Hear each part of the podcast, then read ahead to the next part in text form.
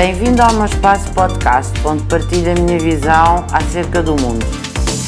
Nós temos visto um crescimento de comportamentos xenófobos e do aumento do racismo e, portanto, temos que aumentar mais nas escolas e nas universidades os programas de sensibilização e, na história, ensinar mais e melhor aquilo que se passou durante um, o Estado Novo em Portugal, em Itália, na Alemanha, na União Soviética, portanto, em todos os países onde houve regimes totalitários, é fundamental ensinarmos isso às nossas crianças, jovens e adolescentes e também aos adultos.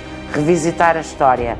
É muito preocupante todos estes sinais que vamos tendo do crescimento da extrema-direita e de todos os sinais contra os direitos humanos, porque todas as manifestações é preciso termos bem presentes são contra os direitos humanos.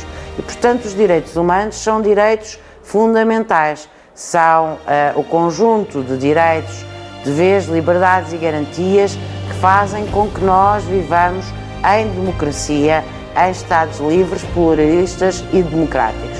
E, portanto, é muito preocupante haver o crescimento e temos que fazer tudo o que estiver ao nosso alcance para terminar com essas situações.